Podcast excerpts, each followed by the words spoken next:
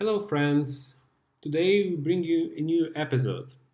In this episode, we get a little bit more philosophical because we discuss very broad and deep topics. We connect the current historical moment with the past history and try to figure out whether the history repeats itself, whether it's cyclical or whether it's linear.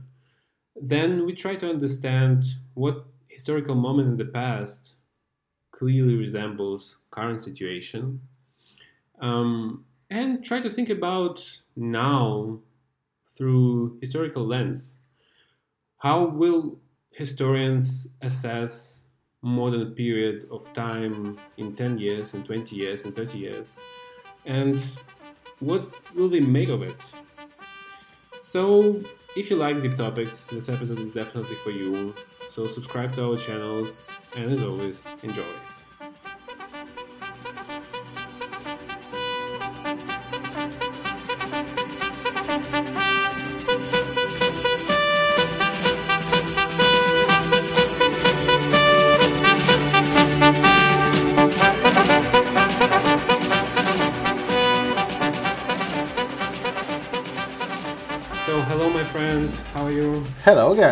I'm great. How about you? I'm I'm great as well. I'm really hyped for this uh, topic for this episode. Today we are going to discuss like just current moment from the historical perspective, and try to connect history, like historical studies and just history as a science to uh, analysis of the current, so to speak. Yeah, definitely. And for me, I guess like one of the greatest questions in history and historiography is always is like this question like whether the history repeats itself. hmm I guess uh, yeah, I guess our listeners already heard about these uh, ideas, and there were so many ideas uh, dating to ancient Greece, and you know Plato with his like study of governance and how uh, type of gov- governments change each other in this cyclical form or something. But um, it's just interesting because you definitely see that some patterns they reoccur over time. Um, Yeah, this this is this is definitely true. But uh, I wouldn't, if we're asking the question, does history repeat itself? mhm. I wouldn't really say that it repeats itself. I would say it reiterates itself. Yeah, I think I think I also won't say that history repeats itself because it's something like it sounds a little bit uh, odd and not realistic, but there are definitely some patterns that for certain for some reasons they reoccur. And for example now we can see it with nationalism populism uh, what else? What do you say? But actually, the question of nationalism is super interesting because uh, we have had nationalist periods, you know, in history before. yeah But uh, when you look at the entirety of human history, nationalism is something super new. It's basically 19th century. Before the 19th century, the Yeah. idea of nation uh, wasn't really a thing. Where you more had, you know, the idea of being a subject of a certain king. Before that, uh, you know, in ancient times, you had the idea of being a citizen of an empire or, you know, a republic or whatever. But the idea of a nation didn't really emerge un- until the 19th century. So it's interesting to see how the topic of nationalism reemerges in modern history, but it's super new. Yeah, it's um, it's relatively new, I would say. But um, yes, we definitely see there is like this need for nationalism, and I guess it's also interesting because you know zeros were relatively stable. I would say relatively boring period of time. Um, Yeah. Maybe 90s as well, especially for America. But I mean, nothing really. I mean, the world was very predictable to a certain point because people knew that nothing going to change. You know, America is on top and kind of protects everyone and stuff like this. But now it's completely it's completely like kind of tectonic in terms of everything is changing. We see the return of like this great power politics at the same time the rise of nationalism, and it just it's just interesting to see how it will unfold in the future and how like future generations will look at us and what they say. Yeah, you know what, what historians do uh, often is um, trying to find a certain event that they consider to be the end of a certain era or, you know, a period in history. So you said that um, the period after you know 1990s up until Mm-hmm. you know let's say our modern day was relatively calm and predictable, uh, and now it isn't, right? So um, It's not. do you think what what would you as a historian you know who will be writing history in 50 years what what event would you choose as the event that ended this period of boring and boringness and nothing happening So for me, history is, of course, is always like a narrative, right? So when you write a history, historical book, you always choose certain events and you're going to put them in this narrative to present it and to, to make this narrative compelling for your readers. I would say, um, I would, for me, and this is really, um, so it's, it's, it's also personal for me, but it's also how I feel. I guess uh, definitely, for example, annexation of Crimea was a very important event. So I would say it's like the decline of American power through. If I were to write something like a book about geopolitics, I would say it's certainly um, like this annexation of Crimea because I was also in Russia back then, and uh, I felt this nationalism, this rise of nationalism. Every, every, like in a moment, everyone became a kind of like a great supporter of Putin and of Russian government. Um, I would say like this shift that happened um, um, in Asia in terms of the rise of China.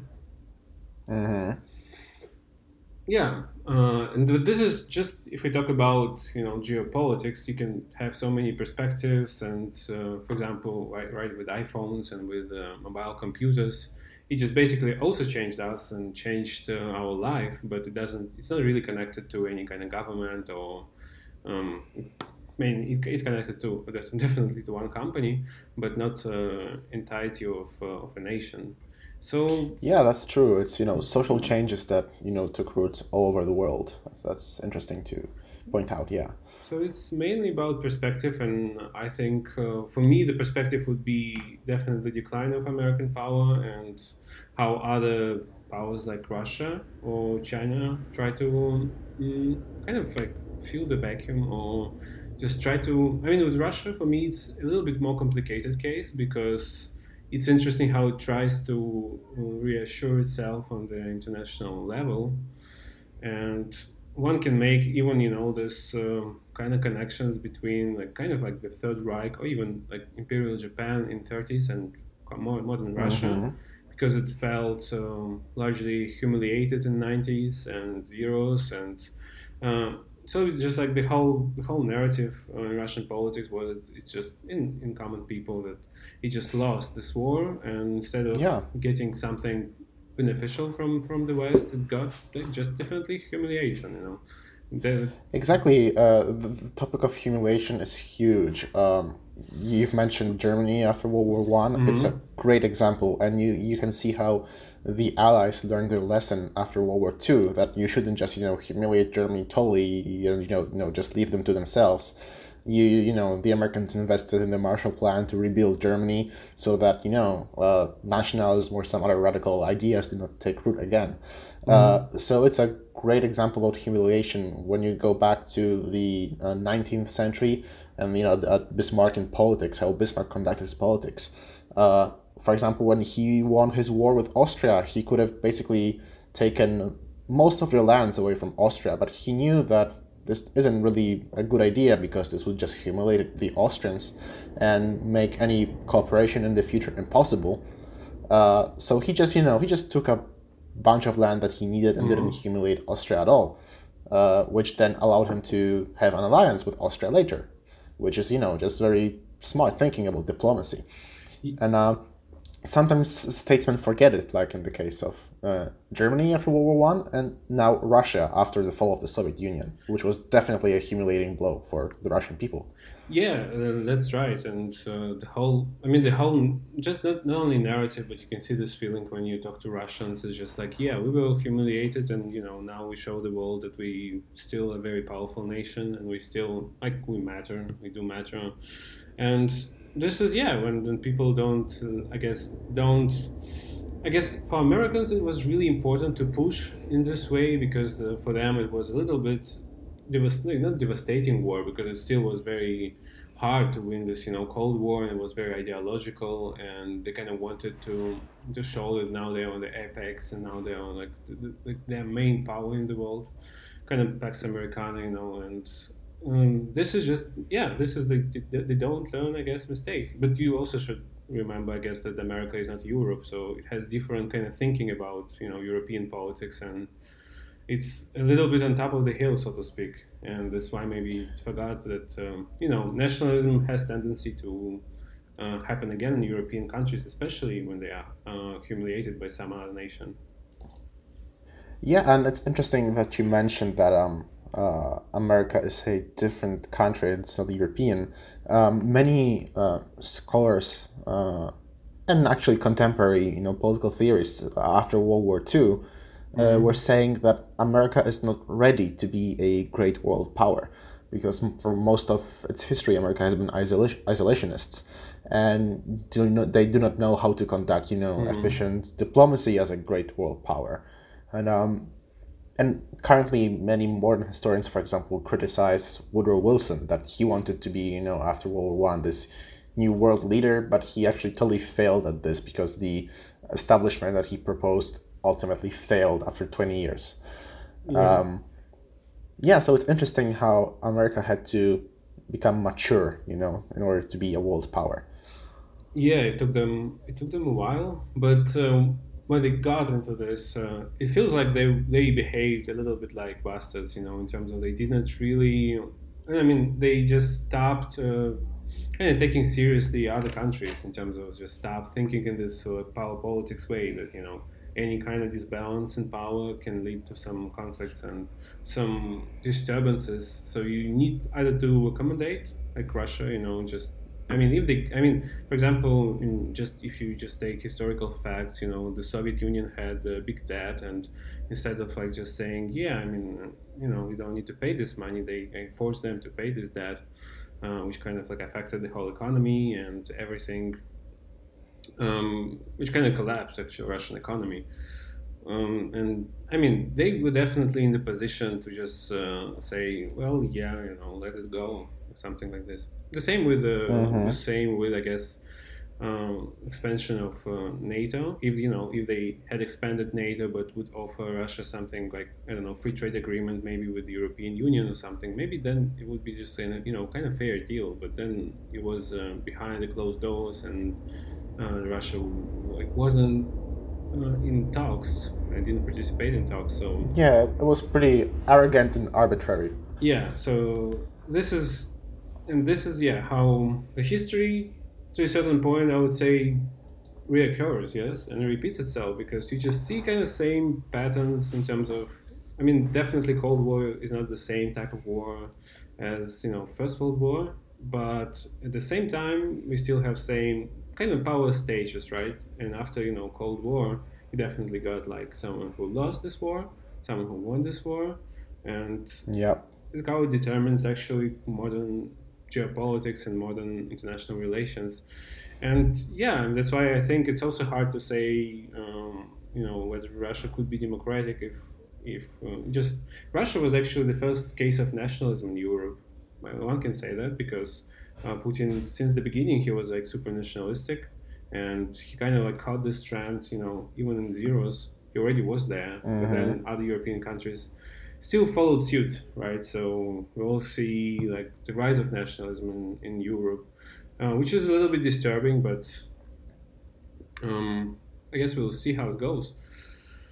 I guess the rise of nationalism in, in the EU, especially, I think um, we didn't really see it emerging too much before the immigration crisis. Mm-hmm. Uh, it's you know uh, it doesn't matter if you think that immigration is good or bad. It's actually uh, it's actually a fact that it caused a rise of nationalism because many yeah. you know right wing uh, parties uh, created this narrative that oh our culture is in danger. You know now we'll have those foreign immigrants who will bring uh, Islam and you know convert our children. Uh, and this, I think, gave the rise to uh, nationalism in the EU. so the mm-hmm. reason is a bit different than in Russia, but the timing is similar. Yeah, but do you, do you see nationalism as necessarily a bad thing, or it's kind of like neutral. You know, from time to time, even again, it should happen from time to time to kind of uh, get the nation together, maybe.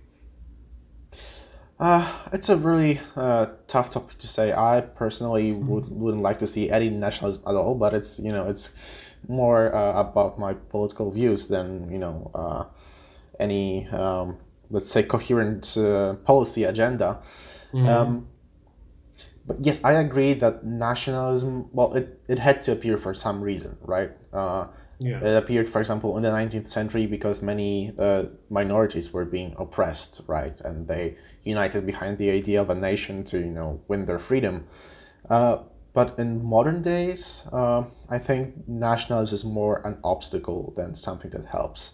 And in the 19th or 19th or even 20th century, it helped to create, you know, some free states, nation states.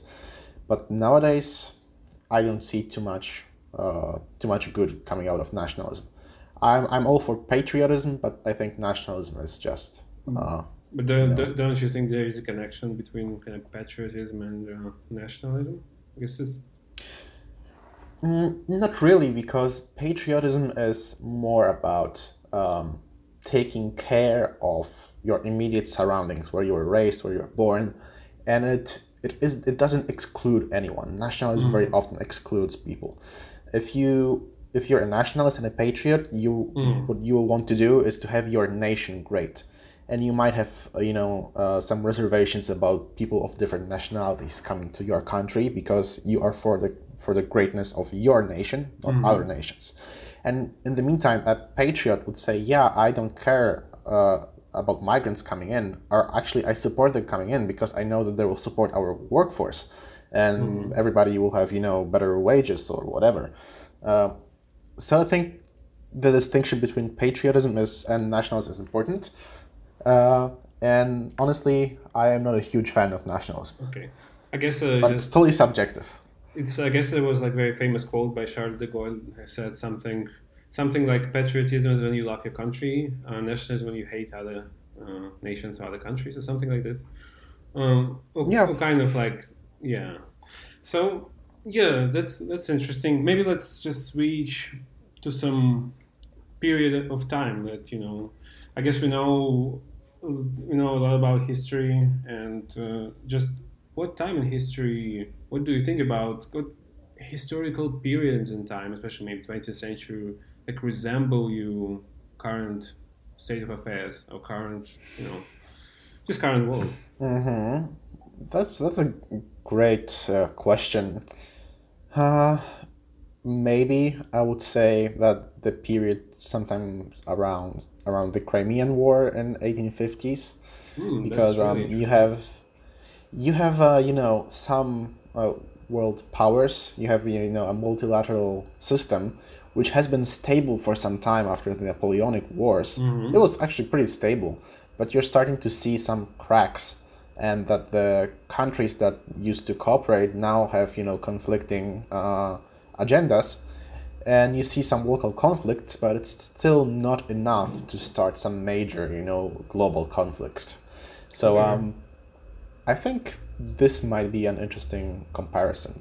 Mhm. Uh, How about you? What would you say? For me, I'm more I'm more leaning towards like 20th century. Definitely, it's something around let's say first, second world wars because I just feel it's the same in terms of it's not a kind of I wouldn't say it's vibe, but you know I, I feel the same kind of like unpredictability, uh, like and unst- like just the situation is not really stable, and you can just see how it's changing. It's changing very rapidly, and also in terms of you know science and technology because uh, we just discover things that we've never seen, and we just like transform human beings by giving them you know mobile phones. The same I mean the same thing happened you know 20th century with electricity, with cars, with lots of stuff. So I think it's like for me because of maybe the technology, it's more. I just see how you know how fast it's all growing and moving and just how like how they shape uh, society and human beings. So I would say it's 20th century. It's also for me, as we discussed before. I see Russia is like very resentful country right now.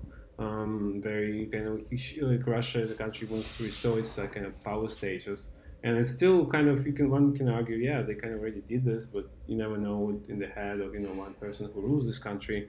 And this can lead to further conflicts. And i mean the two kind of powers that you can have a conflict today with is like definitely russia and china.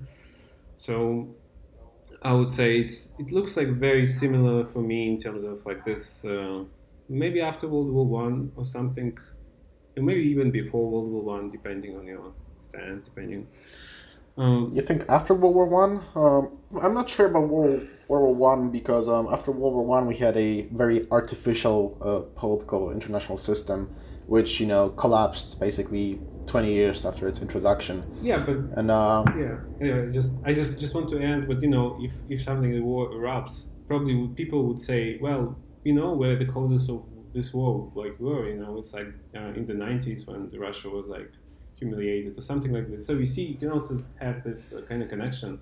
It's like people saying, you know, World War One and World War Two is just the one war, kind of, you know. It's like just strange in the history because it had same causes and same roots. Um, I would say that since, as we discussed, you know, kind of the end of the Cold War defines our modern time, I would go into putting here. But of course, you know, of course, so we have nuclear weapons and system is stable just because it cannot really go. They couldn't like two countries like the U.S. and Russia couldn't really go into war because it would be like a nuclear war.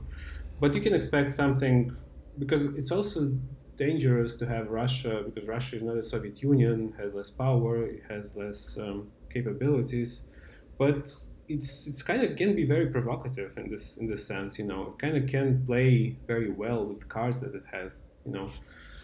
Yeah. So, yeah, definitely. Russia is still a formidable player.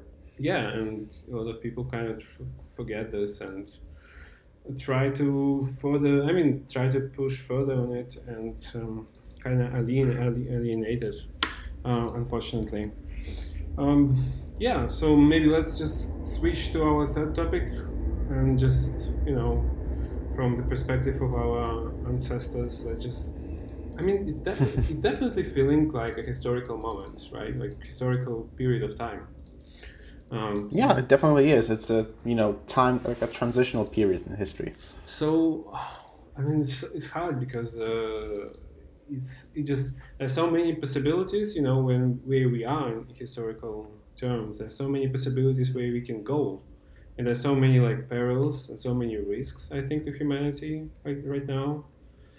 Um, it's just hard. I mean, how? I mean, as a historian, how would you see a current period uh, in books? You know, in 20, 30 years. It's just interesting. I think um, I would say that um, one period was the post-war period uh, between uh, 1945 and 1990. Uh, mm-hmm. and then I would say that we have a transition. We had a transitional period to a new system, which took place between 1990s and uh, 2010s, 20s, because we still live in this post World War II system, mm-hmm. but it has there, there are cracks in this system, and I think everybody expects a big reshuffling of power. So I would I would still categorize it as a uh, basically one historical period between World War II and 2020s, I think. Mm. Um, but the last 30 years of this period, I would say it's a transitional period to the new historical uh, era. Of course, we do not know what will come uh, soon, but th- those are my predictions for now. What, what is your take on this? My take, I would, I would uh, say for me, is just if you define it historically, it would definitely be something post World War, which was marked by you know this American hegemony and as it declines you have those events and you have all this kind of conflicts. And so for me it's definitely this period still going on. I mean america is still definitely biggest power in the world but you can definitely see uh, its decline. And through this decline uh, things happen.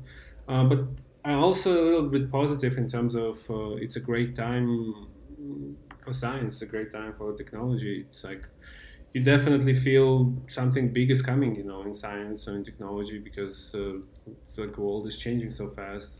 It's really hard even to follow follow the news. yeah, true. It's super. So it's super rapidly changing. it's changing, and of course there is. For me, as a historian, I would, I would also say, but for me, it would, it would be like this the period of decline of American power, but um, we don't know the end of the story because to get a new kind of like uh, institutional setting, you need to have some war or some kind of conference or agreement between you know powerful states. Which, for example, with yeah, China, event. yeah, with China sounds super unrealistic uh, until you know whether they come to the table and say, yeah, we go go you know we pull back troops from Taiwan, you take Taiwan, and you do whatever you want, maybe in Asia, but we kind of keep Europe or something like this. Then it would be definitely a new system, but you know it's you know it sounds uh, it sounds uh, silly because it won't happen like this. It will be maybe a war or some conflict or whatever. So for me, it's just interesting to admire this period because it's unfolding. But also in terms of giving predictions, I guess predictions can be bad uh, because I mean even with virus, you know, people sometimes I watch uh, you know YouTube videos and people people mentioned virus, you know, in 2011, 2017 as biggest threats to humanity. Now, you know, virus happened, um, which brings us to the point that we are so vulnerable as a humanity. And yeah, I agree. Virus is not the worst thing that could happen to us. No, many more worse things could happen. Yeah, but let's. I mean, let's still kind of end this podcast. Uh, on a positive note um, because it, it, was a little bit uh, depressing. Depressing. yeah, because I mean, for me, like, can you say something positive? What do you expect from the world in the future? Um, you know, let's say as a uh, historian, mm-hmm. um, when you look at the history of uh, humanity, you see constant progress. Mm-hmm. You maybe sometimes have periods of you know going back a little bit but those periods pass and ultimately you humanity has always gone forward be it in technology or social rights uh, or wealth. You basically always go forward. You had mm-hmm. periods like you know world war ii which brought destruction but the world after world war ii for many people were uh, it was way better for many people after world war ii uh, after the Marshall Plan, for example, in Germany, or mm-hmm. you know, overall, we always go forward as humanity. And even if we take a step back, we will always go back to the right path. So I guess this is my optimistic message for yeah for the end of this episode. Those are those are great words, I guess, and we wrap it up here. Uh, so thanks. Yeah. Thanks for listening to us. Uh, subscribe to our channels. Contact us uh, on Twitter, uh, or just yeah, just share our podcast with your friends and stay safe. Bye. Yeah, stay tuned. Bye.